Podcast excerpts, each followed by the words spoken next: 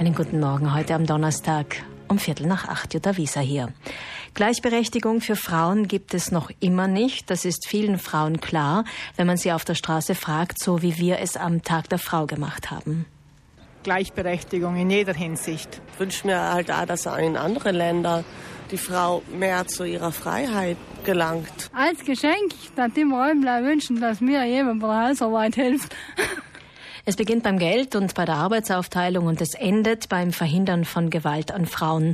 Die neuen Forderungen des Frauenvolksbegehrens in Österreich haben letztes Jahr große Unterstützung bekommen. 481.906 Unterschriften wurden gesammelt. Das sind 7,56 Prozent der Wahlberechtigten. Dass dieses Ergebnis erzielt werden konnte, liegt auch an den vielen, vielen Frauen, die für ihre Forderungen Netzarbeit geleistet haben, wie Elisabeth Grabner-Niel, die Koordinatorin Moderatorin in Tirol für das österreichische Frauenvolksbegehren. Und sie ist jetzt mit uns verbunden. Guten Morgen.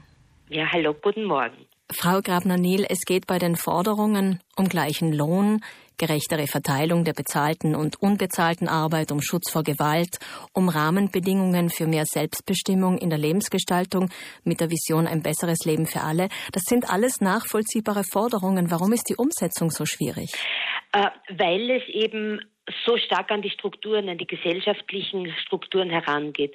Ich bin jetzt gerade auf der Uni in einem Seminar über Rosa Mayreiter, die hat ja so um 1900 sich mit der Frauenfrage befasst und da finde ich also überraschenderweise genau die gleichen Forderungen wieder. Diese Festlegung auf Stereotypien, auf äh, alleinige äh, Aufgabe von Frauen auf Mutterschaft und wenn ich mir jetzt überlege, seit über 100 Jahren, also wird äh, äh, kämpfen Frauen um Strukturen, die ihnen die gleichen Zugang Zugänge zu Ökonomie, zu intellektuellen Auseinandersetzungen und so weiter und politischer Machtteilhabe ähm, ermöglichen. Aber es ist einfach eine, eine, eine ganz zähe Sache. Es gibt ganz kleine Fortschritte.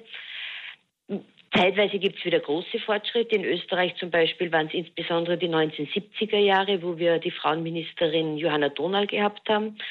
Und momentan scheint wieder ein Backlash im Gange zu sein. Das heißt?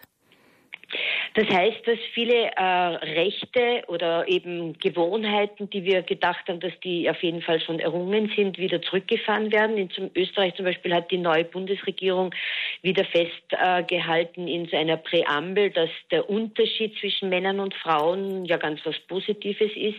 Was aber bedeutet, ich meine, das klingt so auf den ersten Blick ganz gut, aber es bedeutet, dass Frauen weiterhin auf ihre traditionelle Rolle, die Versorgungsarbeit, die eben unbezahlt ist und die in der Folge die Frauen eben gerade viel mehr in die Armut bringen als, als Männer. Mhm. Also dass äh, sozusagen die unbezahlte Arbeit einfach in deren Aufgabenbereich drinnen liegt. Jetzt gibt es ja europaweit doch einige Beispiele, wo das auch anders angegangen wird. Aber wie Sie vielleicht auch ähm, politisch gemeint haben, das Bewusstsein scheint uns wieder etwas abhanden gekommen zu sein. Es war gar nicht so leicht, die Unterschriften zusammenzubekommen. Zum Beispiel bei Ihnen in Tirol, aus einer Landeshauptstadt Innsbruck habe ich gelesen. Das heißt, engagierte Feministinnen sind auf die Straße gegangen, um die Menschen zu überzeugen.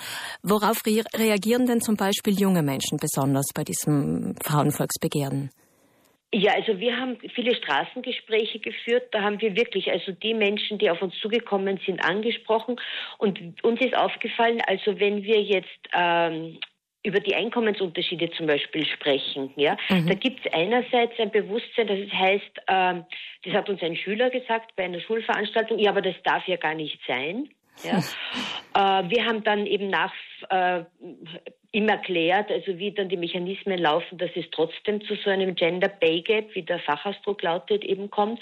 Und aber auch junge Frauen haben darauf auch schon auch sehr interessiert gehorcht und sie haben dann genickt, wenn ich zum Beispiel darauf hingewiesen habe, dass bei den Lehren, äh, verschiedenen Lehrberufen, äh, die, die typisch weiblich sind, ist die Einkommens, ähm, äh, Niveau einfach niedriger, zum Beispiel Friseur oder, oder Einzelhandelskauffrau ist während der Lehre sind so an die 600 Euro und wenn wir aber schauen auf die typisch männlichen Berufe wie zum Beispiel Techniker, dann ist es schon fast 700 oder 800 Euro und das summiert sich einfach. Mhm. Ja. Am Ende des dritten Lehrjahres ist ein großer Unterschied. Und wenn man das natürlich über die Lebenszeit der Frauen dann rechnet, dann ergeben sich dann einfach diese kolossalen Einkommensunterschiede. Das war zum Beispiel ein Punkt. Jetzt beim Geld ist es vielen klar, weil wir effektiv alle mit dem Geld auskommen müssen. Bei welcher Forderung mussten Sie sehr viel Aufklärungsarbeit leisten? Ähm, das war zum Beispiel bei dem Bereich Machtteilen. Also es ist ja augenfällig, wenn wir schauen, wie, äh, wenn wir geschlechtsspezifisch nachschauen, wie die ähm, äh, Positionen in Entscheidungsgremien wie zum Beispiel Gemeinderat oder Bürgermeisterämter oder auch auf Landesebene oder auch im, Bund, im Nationalrat auf Bundesebene, äh, da sehen wir, dass es also meistens so nur um, also im Nationalrat zum Beispiel in Österreich nur 30 Prozent sind, auf Gemeindeebene Bürgermeisterinnen nur 6 Prozent. Und da ist dann immer gesagt ja, das mag schon sein, dass das ein Problem ist, aber die Frauen wollen ja nicht. Also da hat es äh, sozusagen ein Unverständnis gegeben und die Schuldzuweisung, wenn man so will, eben auf die Frauen selber.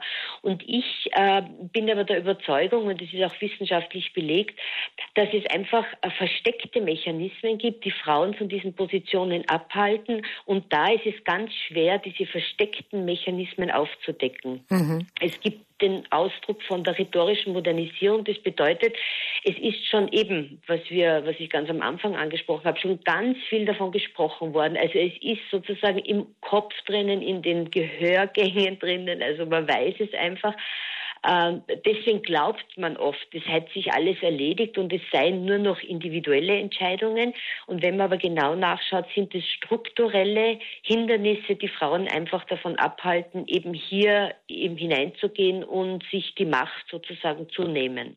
Frau Grabner-Niel, Sie halten heute Abend einen Vortrag im Frauenmuseum Meran zum Thema, ob das Frauenvolksbegehren Österreich nicht auch interessant wäre für Südtirol.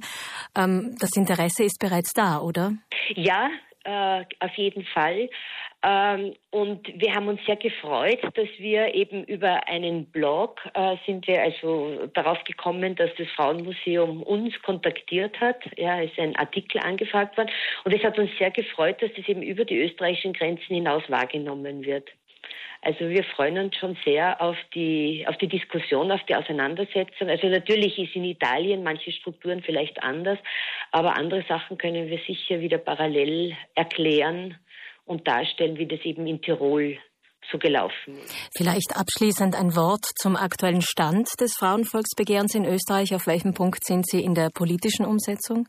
Ja, also eben das Formale ist so, dass die Unterschriften und die Forderungen im äh, Dezember in den österreichischen Nationalrat eingebracht worden sind. Dort sind sie in Plenarsitzung eben verlesen worden, dann an den Gleichbehandlungsausschuss verwiesen worden.